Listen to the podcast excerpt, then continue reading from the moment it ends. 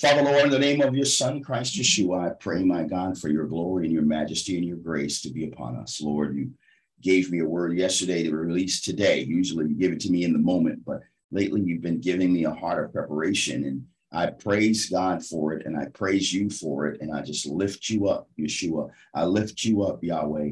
I lift you up, Holy Spirit. I lift you up and I lift you on high. And I see the roles you're playing in my salvation. I don't completely see them, but I see enough of them to respect you, to honor you, to love you, to extol you, to just see you as a father, to see you as a God, to see you as a mentor, to see you as a pastor, to see you as an apostle, to see you as a judge, to see you as a loving husband, which is difficult for me as man, but I can see it. I understand the church as a bride and Christ as a husband. And so, Father, I pray in the anointing of the Holy Spirit that in the unity of the peace, the unity of your Son, the unity of your Spirit, and the unity of yourself, my God, we pray, my God, for unity and agreement in the Spirit here, Lord. May you speak into each one's lives and may they hear as you have spoken what was intended for them to hear, my Lord, and what was intended for to impact them. We pray for forgiveness of sins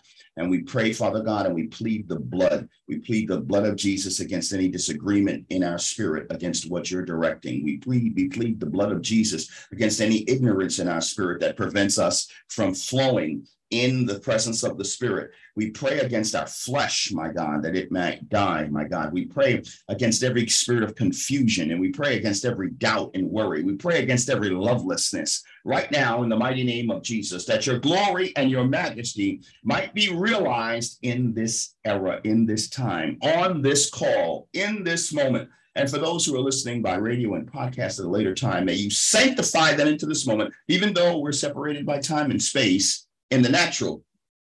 That's no problem for you, Dad, in the spiritual.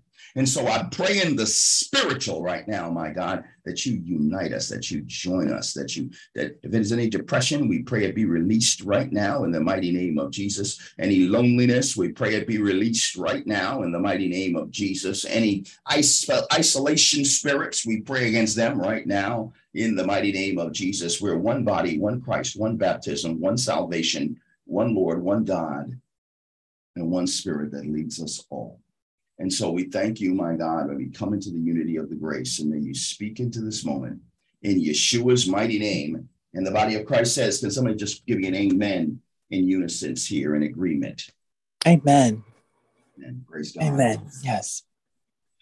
Saints, I, you know, normally, like I said, God works with me in um, he works with me in the moment. And it's because I have one of them kind of minds that likes to scheme. I don't mean that in a negative sense, like scheme against people. Scheming doesn't always necessarily mean it's against someone. It can just mean your mind is strategizing and it's trying to determine outcomes and it's trying to manufacture those outcomes. And, and that can be, you know, that can be divisive. Uh, and it doesn't necessarily always have to be bad. I mean, I, I want to see you do better. So I'm trying to manipulate you to do better. But in, in reality, it's not good because what happens is the person's now not following the track of understanding in the divine nature. The person is just moving in their own nature. Okay. So we want to kind of live in the spirit. We want to kind of flow in the spirit. And so God was working with me in the moment. So what I did is I would always write things down and God would just not allow me to read whatever I wrote down. And so then I stopped writing things down. And now God's got me back to writing things down. But I think it's because He's got me in a preparatory place now where I'm going to now I can work with you in the preparation. You you no longer operate inside your own mind to come up with methods and procedures, but now you're consulting me so now I can work in preparation with you because before you were preparing out of the file cabinets of your mind and not in a spirit of preparation. So you guys forgive me. Everybody's got their need for grace in the Holy Spirit, and that was my need. Praise God. I shared all that with you just to say that he gave me this one yesterday, and I had to write it down I'm like, I'm not even, I don't even want to forget this. So we're in day 34, right? And we're learning, we're understanding the kingdom We're understanding that we're about to take the promised land, that God's about to elevate us in the spirit to do a work unto him for the benefit of the kingdom, which will bless us, bless him, bless the Son, bless the Spirit, and bless all the souls involved in the service that we commit. But that everything needs to be done in love. Okay. Everything needs to be done in love. Nothing can be done without love because God is love. And so where there is no love, there is no God.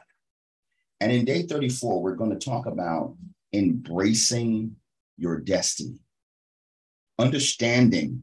And in this wilderness, when God, when Jesus came out of the wilderness, he immediately went back to his ministry. When uh, it says he launched his ministry right, out of, right after the 40 days in the wilderness. When the, the, nation of Israel spent their 40 years in the wilderness, when they came out, the, the, they, they immediately went to taking the promised land. There was no delay. It was, it was immediate. And, you know, if we understand the kingdom, there are some immediate things that God is trying to transform us into. So there's some immediate things and some immediate glories that God is trying to bring us into that we really need to be prepared for. We really need to be ready to move immediately, coming out of a wilderness where God has consecrated you, where God has reconciled certain things in your heart. And you've got to start to embrace that destiny. And a lot of us, we think short of ourselves. We don't understand the scope of the destiny. God never does anything in a little hole in the backwoods. Everything he does is ultimately meant to be brought out and presented before all. And so, in a form of speaking, you might have been in the wilderness, but now God is about to bring you out. You have a coming out, your day of public revealing.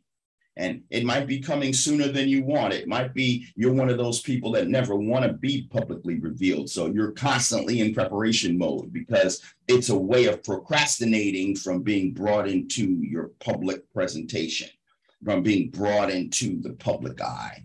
And when I say the public eye, it doesn't have to be internationally, it doesn't have to be globally. It could just be in your family, it could just be in your neighborhood, it could just be in your community but that's only just the starting point. It's always going to, as you transform from glory to glory, you're the lamp that's been put on a lampstand for all to see. But again, all of this has to be done in love. And, and so we need to understand the kingdom. And this is what he, he said to embrace your destiny, you've got to understand the kingdom. And to understand the kingdom, which is what Christ is restoring, we got to understand the kingdom before we fell. And before we fell, Adam and Eve were in perfect unity, clothed in the Holy Spirit. If they had had children before they fell, their family, their marriage, well, let's start at the micro level.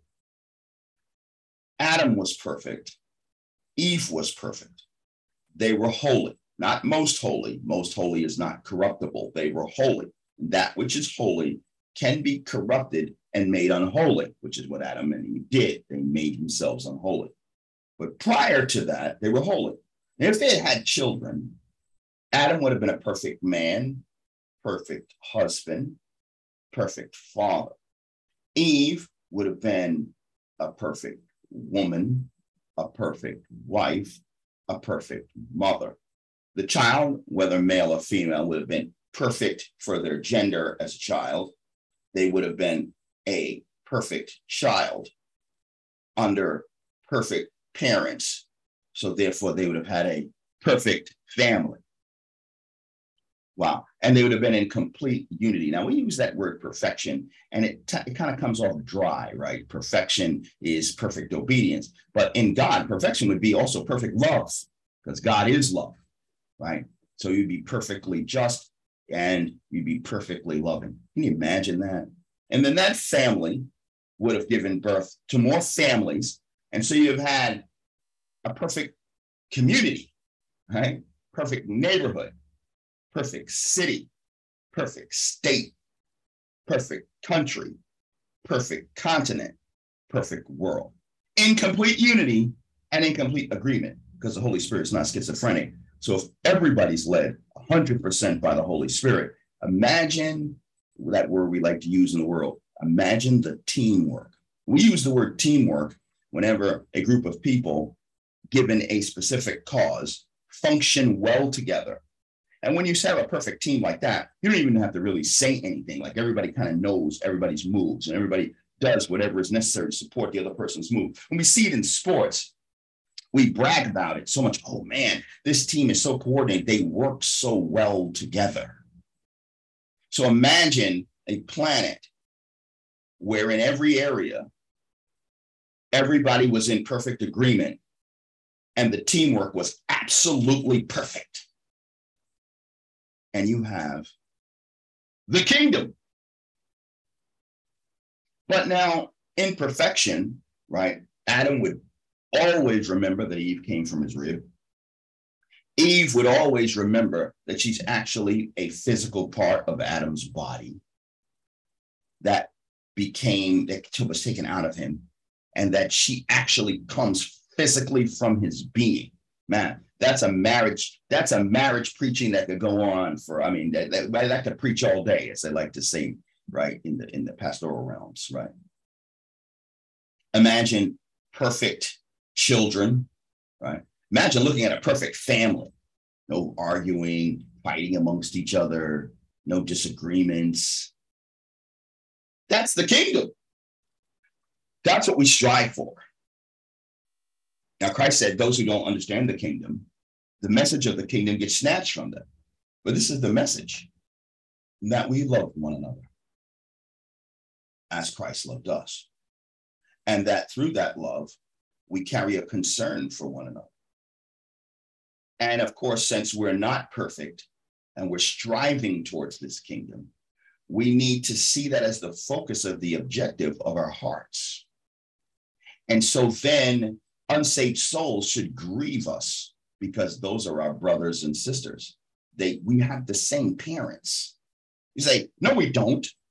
Yes, we do. Adam and Eve is parents to us all. Noah is parents to us all.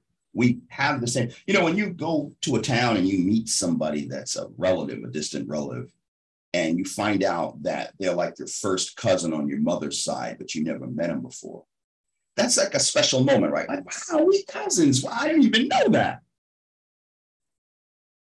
Well, we're all cousins. All of us. And you know, when you have a second or third cousin, then the value of the cousin, the family relationship kind of diminishes, right? And by the time you get to the third cousin, you don't even consider yourself related anymore. But is that really true? No, that's not really true. And so the thing about the kingdom is there's this unity of family in the Christian realm, we like to refer to each other as brother and sister. That's become cliche like, right? Because we call somebody a brother, but we don't really treat him like our brother because I got a brother and you're just sort of my Christian brother. But the spirit is everything and the flesh counts for nothing. So my Christian brother should still be my brother. In fact, my Christian brother might be more my brother than my worldly brother if my worldly brother is not Christian, if you know what I'm talking about, if we understand the kingdom. But sometimes we can get distracted from that. And, you know, I got my physical brother, right? And then I got my Christian brothers, and my physical brother ain't exactly the same as my Christian brother. While true, sometimes we got that wisdom flipped upside down, understanding the kingdom. So now, if we understand the kingdom, right, then we understand that everybody's our family member. We're really one family, and that God's objective was a unified world and a unified body, spiritually separated, but unified under the Holy Spirit, governed by the Holy Spirit in unity. And some of the souls that were supposed to be a part of that kingdom are going to hell. So that should concern us. The lamb that was slain is worthy of the reward of his suffrage. So, where's the heart? Now, it's true, we have cultural differences and so and we, we grew up in different environments and so sometimes we have a problem valuing differences and so people who grew up in different households with different sets of values we can sometimes struggle with their value system against our value system but we ought to remember that their value system and our value system probably aren't perfect value systems because in a lot of cases, our parents weren't even saved. So whatever value system we grew up with probably wasn't perfectly Christ anyway. And now that we're born again, we all are uniting under one value system, which is Christ. And Christ has now, in a form of speaking, become like a parent to us all. And so now we do have one father and one family under the unity of the Holy Spirit, all coming together. I don't know if any of you know uh, knew anyone that was lived in foster care and have ever been to a place where foster children stay, but it, it, it has a certain coldness in it in a lot of those cases. Why? Because all these kids come from different families and they're now all being thrust together as one family, but they're not really a family because they're not really related like that. And the people that lead them are not really their parents. I think everyone would agree that in that system, the most ideal thing would be to find foster parents that really do want to love children like their own, and that they would encourage the children that are all gathered together in this foster care to come together in unity as a family. And I'm sure there are some foster family situations in which the people who led them did do that. He said, I might not be your father, but while you're in my house, I'm your father. And she might have said, I'm not your mother, but hey, while you're in my house right now, I'm your mother. And you and you and you are brothers and sisters because you're all up in here. And I'm sure there are testimonies about great experiences in foster care, and those are the exception to the rule. But should the church function like a family or should it function like a foster home? Do we act with our brothers and sisters like we're in foster care?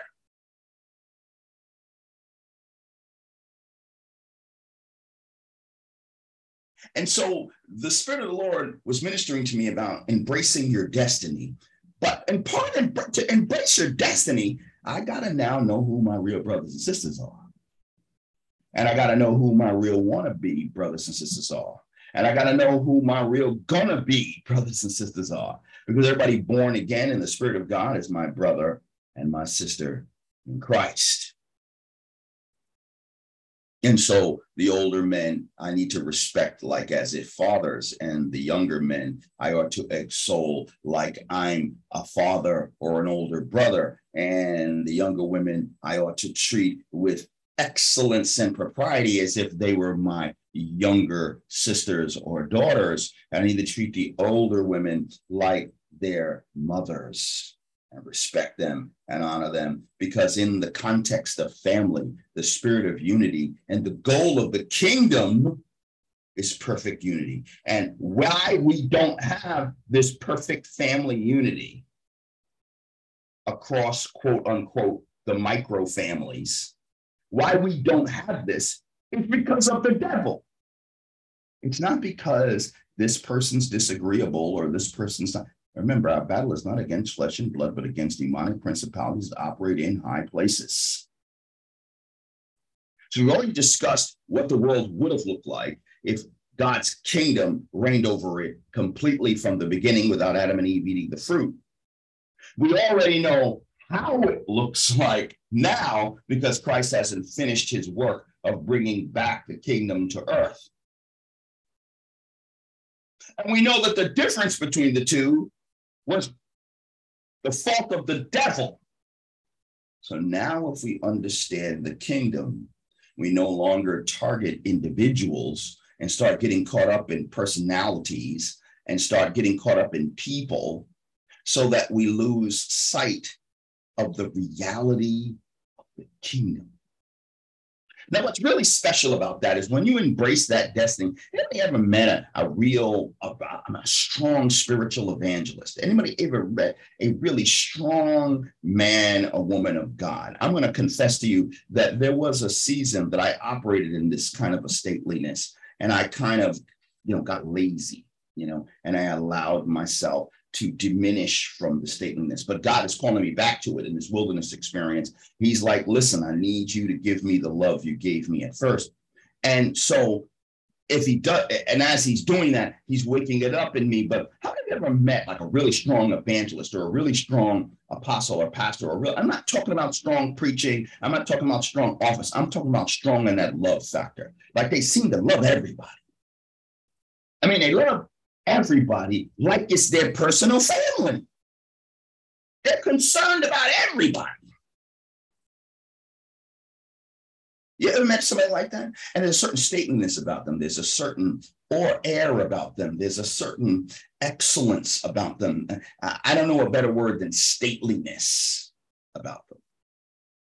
Right, because they hold a high position in God's government. You know, you meet the president, the president, and the president inside the United States, oh, forget about it. He, he doesn't walk in a restaurant and act like I'm just another person in a restaurant. I'm the president of the United States. I walk in the door. Hi, everybody. How is he doing? How are you doing? I, now, I'm not saying you need to walk with ego or pride. I'm not talking about that. But he has a certain connection because I am your president. I am your leader. I am the governor in his state. I'm the governor. Well, do you know you are the ambassador of Jesus Christ? You are that stately person. Embrace your destiny but to embrace your destiny. Don't embrace it from power and authority and embrace it from control and domination and embrace it from conceit and ego. Embrace it from the place of love. Because that's how Jesus came to the earth.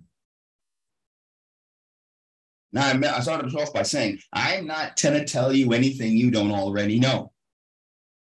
But can we admit we haven't been focused on it enough?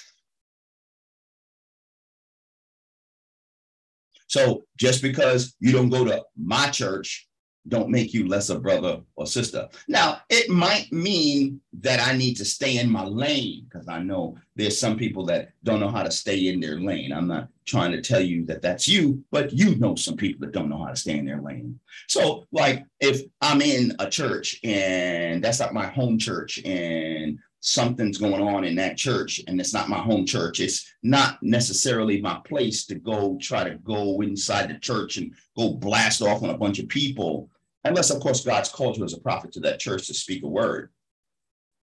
But we do need to know how to stay in our lane. There is appropriateness too. Maybe you pull some people aside and have a conversation with them. Maybe you have a conversation with whoever's leading that ministry to try to embrace a greater wisdom there are ways to handle things in love and in order. God is a God of decency and order. But that doesn't make you less my brother or sister just because you fellowship someplace else. That's that foster care mentality. So there we go. In understanding the kingdom, do we understand the kingdom as a house of foster care? Or do we understand the kingdom as a house of God? And we're all his children. See, there's intimacy in relationship when we're all his children. And there's an absence of intimacy in relationship when we're all in foster care.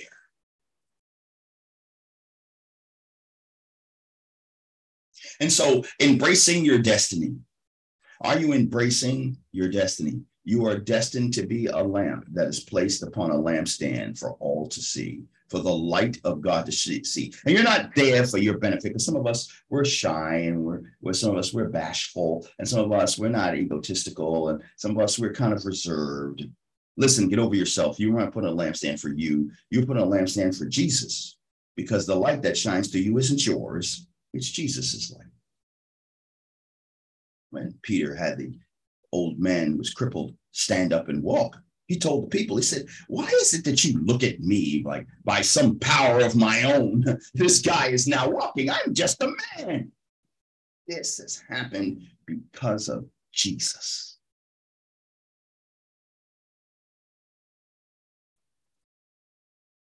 It's interesting, you know, in the Carolinas, I'm gonna release you shortly. In the Carolinas, um, uh, you know, I, I fit in a little bit over there because they like to say hi to everybody. They talk to everybody. Hi, good morning. Good morning. How are you? Fine, fine.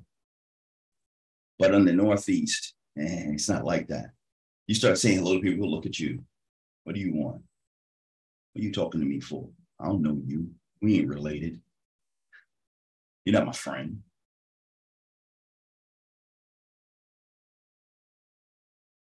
But you see, that's God. That's that stateliness. Embrace your destiny. Embrace your destiny. You're called to be a light upon a lampstand for all the world to see and to shine. You have wanna be and gonna be brothers and sisters out there waiting on you, waiting for the family reunion. And you might find that on your way of trying to embrace your destiny, you might find you've got some anger problems, you got some bitterness problems, you got some resentment problems. You got valuing differences problems. I'm going to hit you up with embracing your destiny just a little bit, stretch you just a little bit more today, just a little bit more. Some of us are sexists or racists, right? Some of us still think that we're only of the nationality for which we were born.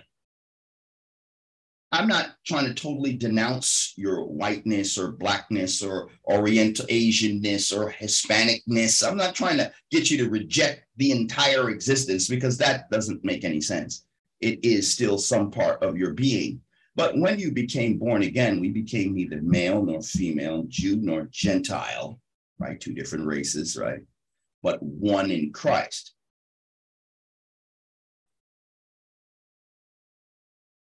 So if that be the case, I can't not like white people or Hispanic people or Oriental people. I can't not like a city of people, right? New York and Boston have always seemed to have their conflicts, right? I can't be a New Yorker that don't like Bostonians, right? I got to get beyond that. I got to embrace my destiny.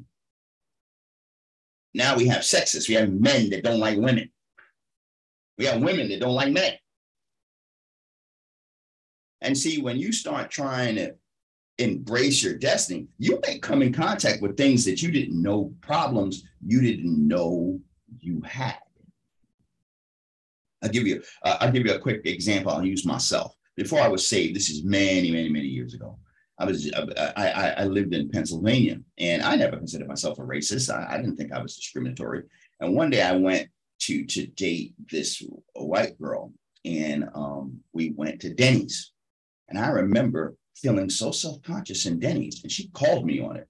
She said, "You know, if I'm not, if I didn't know better, I would think you're struggling with the fact that you're sitting in this restaurant with a white woman." And she was right. See, I was a racist, but I didn't even really know it because I never had to encounter it till I tried to date this girl. Okay, so you may encounter when you start to try to embrace this destiny. Wait a minute, I got a problem with certain type of people.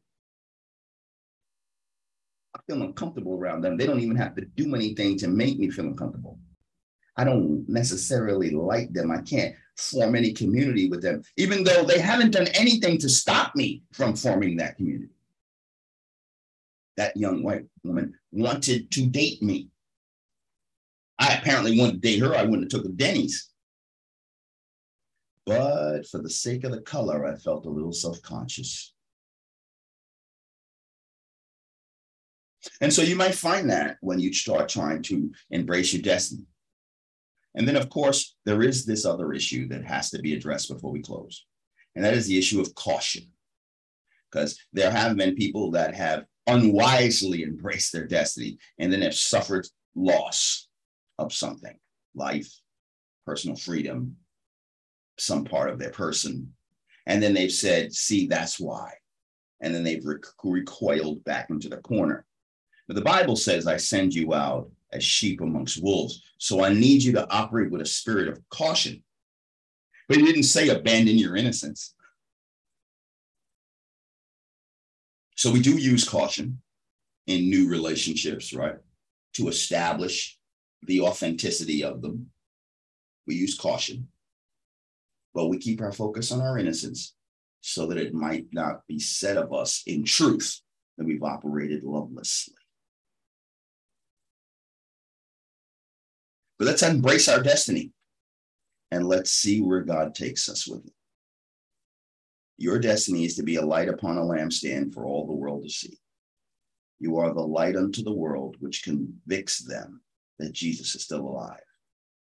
The void of your conviction is the end of the church. And Christ said the church would not end until he returned, that the gates of hell would not overrun his kingdom. So every generation of souls has a responsibility to play their role in fulfilling that prophecy that the Lord's words might not hit the ground. Father, Lord, we thank you for this word. We thank you for your special name among men. We ask for your glory and your majesty and your grace to be upon us. We love you, Lord, but we know it's only because you first loved us. You taught us love. We don't know what that is apart from you.